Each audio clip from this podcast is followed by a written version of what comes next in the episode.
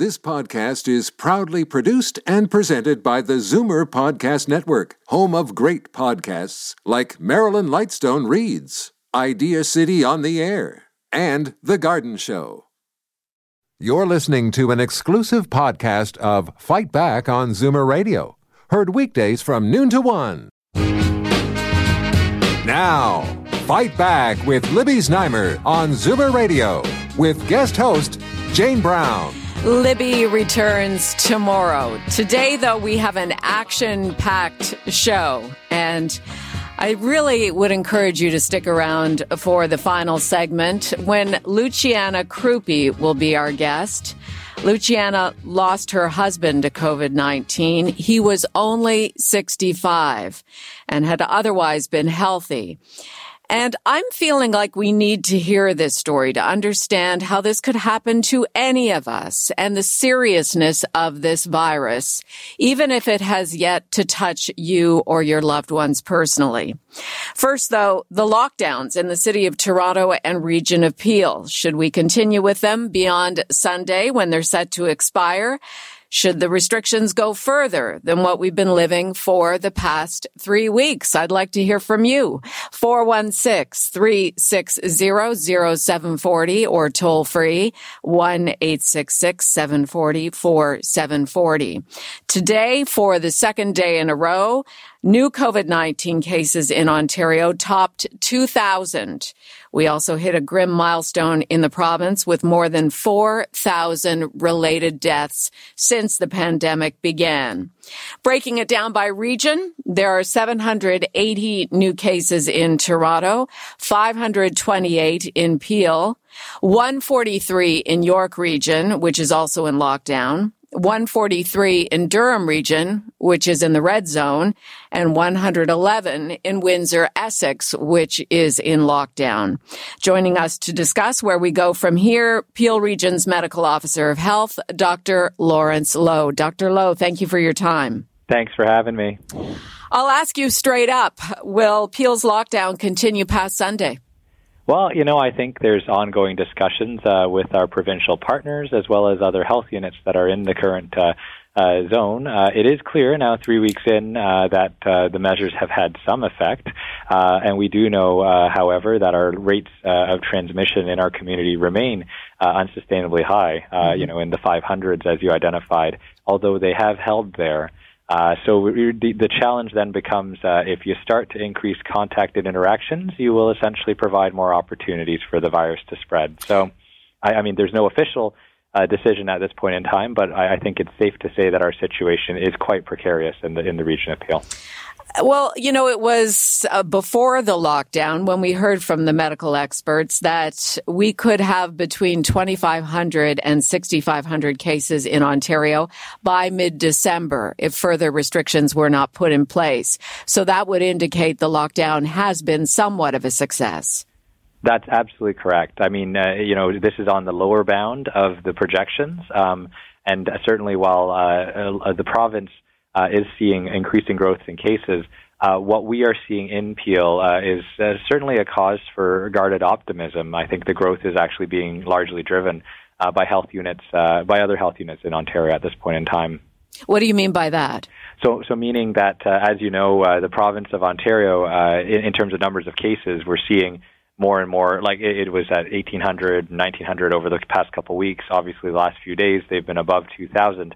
But our cases in Peel have stayed relatively consistent over the past 3 weeks since entering lockdown, between, you know, roughly in the 450 to 500 neighborhood. And so I think that shows that the measures have had an effect in reducing contact in our community, and has had an effect in helping to stop the growth of the pandemic in Peel.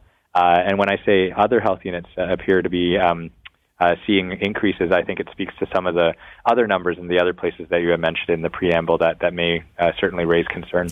So you're in a big phase of discussions now. Presumably you're speaking with Dr. Williams and Dr. Davila would it be fair to say on a daily basis about what you might be planning, what you're all feeling? You know, I think it's not just with the CMOH and you know Dr. Davila in Toronto, but certainly every medical officer of health across the province, and certainly there are many who are who continue to appear concerned about the upward trajectory of cases in their various jurisdictions. I think for me, my focus is really on Peel and really just trying to get our residents to stick to the precautions as much as possible, to stay home as much as possible, except for an essential reason other than work. And one of the biggest things I'd also highlight with the holidays coming up is, you know, there is still a discouragement of traveling outside our region, especially going from a higher transmission community to a lower transmission community. And just given where we are right now, I really, really encourage people to adhere to that and remember that the holidays really should be celebrated with people that you already live with under the same roof, just for this year. I do want to talk more about that because that is vital in making sure that we keep the COVID cases from spiraling out of control. And by the way, I'm speaking with Dr. Lawrence Loh, Peel Region's Medical Officer of Health. It's Jane for Libby on Zoomer Radio's Fight Back. If you would like to call about the lockdown, if you think it should be extended or perhaps lifted or even further restrictions put in place, we'd like to hear from you. 416-360-0740, toll free, 1-866-740-4740. Bob in Etobicoke, go ahead. You're on Fight Back. Yeah, I don't agree with extending it. Matter of fact, I don't agree with the lockdown as it is, because what has happened, I have friends that live in a building in Etobicoke not too far from Doug Ford's office. And this building is an apartment building. And with the lockdown, the parking lot in the daytime is full of cars because nobody's working. So they socialize among themselves. On one floor, there's three families that have the virus now. And so a friend of mine lives on that floor, and they're really concerned. If they were working, they wouldn't be socializing and sitting, you know, having a cup of coffee with their neighbors, having a beer at night, watching TV. They would be going home from work, going to sleep, going to work the next day. But because they're all home, they're socializing in the building, and it's spreading like wildfire. Okay, so I would lift the restrictions. Let me put that to Dr. Loh. Are there any downsides, any negatives to a lockdown that Bob pointed out? Increased socializing in the parking lot of an apartment building. Well, I think there's two things that I can respond to that. First, to the specific instance, and then second, to the broader question of negative impacts of lockdown, because I know that that's something that people talk about quite a bit. The reality is that we really need people to adhere to the advice. You know, we're saying, and just to be very clear, we're saying you need to limit your close contact, your in-person interactions as much as possible to the people that you already live with under the same roof. So yeah, if you're in an apartment building, it means people within your unit, your family, the people that you might be, spending the most time with. Now is not the time to be having social gatherings, to be having social visits in person. Certainly not, just given how insidious this virus is. And the reality is that some people don't even know they have it and they could spread it. So, Bob, I absolutely agree with you. It's a matter of following what is a very clear recommendation, as opposed to if you lift restrictions, now you're actually sending an even bigger message where people are like, it's all right to get out, it's all right to get to work, then sure, it's all right to go visit someone in a different building or whatnot. But the other thing I'd add as well is there are, people who are concerned about loneliness, mental health, and well-being. Certainly substance use, which has been shown to increase during some of these measures. The reality is that places that have got this wrong, where they're seeing a significant uncontrolled spread, those are also negative impacts as well. People are fearful. They don't want to go out in the community. They don't know who has it. And then you have the added, misfortune of hospitals overwhelmed and lots of deaths. So it's really important to remember that while the difficult times are there, it's because we're in a pandemic, not necessarily because of the measures that have been taken. And Dr. Loh will be talking more about the hospital situation in our next segment. How big of a factor is that playing into whether the lockdown continues? I think it's a huge factor because we do know that hospitalizations are a lagging indicator. And so when we went into lockdown, things were, at least in Peel, as I understand from our hospital partners, things were tenuous, but they were still manageable. There was opportunities to expand capacity through postponing some elective surgeries and also, starting to expand into other places of the hospital that don't usually have treatment. But what I understand is just in the last 2 weeks, which really reflects the surge we saw then when we went into lockdown. They're now seeing more and more patients who are coming in, who are needing intensive care, really, really sick people. And I think that's the side of the story that's not being told when we're arguing about, well, should we go Christmas shopping in another community, or should we be having folks over? The reality is that this is out there in the community, and to the extent that you can limit your interactions to the people you already live with, that will keep yourself and all of us safe at this time. You know, it's amazing how every point that we talk about comes back to the individual responsibility to limit your contact with other individuals. Everything we've talked about, and yet that seems to be the most difficult part of all of this. It really I'm a very gregarious person. This is usually one of my favorite seasons, right? I enjoy big holiday parties, seeing friends and family, catching up.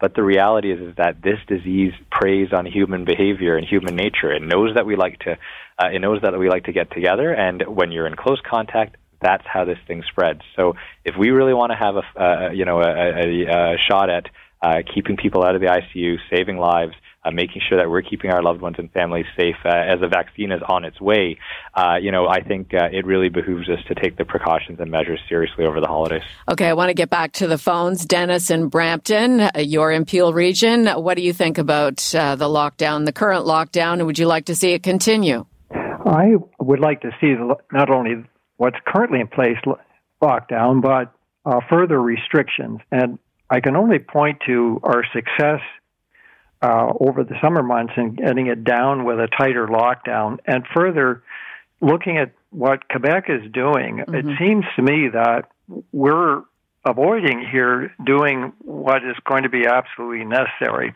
And I would also point out that over the summer, many of the factors that have been pointed to that occur in Brampton, particularly with essential workers, et cetera, what changed in September as things started to go up again, where kids went back to school. And I can't help but think, I've seen the infection rate, but now that we're testing in schools, I can't help but think that schools are a significant factor. Okay, Dennis, I thank you for your comments. It was sort of a two-part question. Dr. Loh, Mayor Tory has been talking about broader, stricter measures today for the City of Toronto, and he did reference Quebec a couple of times. And what Quebec is doing is prohibiting big box stores from selling non-essential items starting Christmas Day. They're shutting the schools down tomorrow. The schools will stay closed for another week till January 11th at least. Would we be looking at those kinds of measures for Peel and Toronto? You know, I absolutely, certainly we're looking at all kinds of measures in our toolbox. We know that the school break is an opportunity because it's a natural reduction in contacts and interactions in the communities. I did want to address, so far, with the precautions that have been taken, schools largely remain safe. The increased cases that we've been finding in schools really reflect just the really high rates of community transmission that we have there. But I think capitalizing on the school break, capitalizing on opportunities to just really hammer home the message that we should all be staying home as much as possible and only meeting in person with precautions for the most essential of reasons. Whatever measures actually help us get there, I think those are things that are being discussed and also being looked at by not just ourselves in Peel, but I imagine across the province. Okay, one more question for Dr. Loh. Owen in Brampton, go ahead. You're on Zoomer Radio. Good afternoon, Dr. Loh. I have a question for you. Hoping that you would understand that I'm trying in my workplace to advocate for mandatory mask wearing. I'm the only person in a crew of six that does. Everyone else seems to think that it's not necessary and that I'm being silly. It seems to me that if we had a mandatory mask policy in the workplace, that we could actually all help protect one another. Is that a false pretense? Dr. Loh? So that's a really, really great question, Dennis. I appreciate you bringing it. I believe that the current provincial regulations, at least as they've changed, do require masking in workplaces at this point in time, except for when you are seated, I believe, at your workstation. I would urge you to double check the provincial regulations and urge your occupational health and safety to look into it. You are right, Dr. Loh. It does say that on the provincial restrictions for gray lockdown areas. Exactly. And so I think how about support for messaging then? Yeah, I think it's vitally important, and I would say if you have a concern, and so I was going to say, with that regulation in place, if you've got a concern at what you're seeing in the workplace, the province's Stop the Spread information line is 1-888-444-3659. I'll say that again, 1-888-444-3659, and you can report any concerns or questions that you might have about emergency measures in your workplace at that line. 1-888-444-3659. Dr. Loh, before we wrap up here, when will you be letting the people of Peel Region know whether the lockdown will be extended? Well, I certainly wouldn't be doing that on my own. And again, as a provincial decision, it would have to come from certainly our Chief Medical Officer of Health together with the Premier, if there was any decision to extend. Well, what are you pushing for, I guess, in terms of a decision day to go public? I'm in the midst of discussions at this point in time, and so I am unfortunately unable to give a specific date. But what I can tell you is that we are also very focused. Part of the challenge is also we're very focused on deploying our first vaccines in the region. And it's important for me to remind everyone, a vaccine does you no good if you haven't gotten it yet, so continue taking the precautions. But we are hoping to be able to start vaccinating some of our healthcare workers as early as next week. So that is also an ongoing. There are many discussions occurring, as you know. Yes. And so I'm certain that the province will announce what the province will announce in due time, and I'll continue to work with them. All right. Well, let's end on a positive note for the vaccines coming to Peel Region next week for healthcare workers. That is good news. Dr. Loh, thanks so much. Thanks for having me, Jane. Peel Region's Medical Officer of Health, Dr. Lawrence Loh. You're listening to an exclusive podcast of Fight Back on Zoomer Radio. Heard weekdays from noon to one. You're listening to an exclusive podcast of Fight Back on Zoomer Radio. Heard weekdays from noon to one. You're listening to an exclusive podcast of Fight Back on Zoomer Radio. Heard weekdays from noon to one. This podcast is proudly produced and presented by the Zoomer Podcast Network, home of great podcasts like Marilyn Lightstone Reads, Idea City on the Air, and The Garden Show.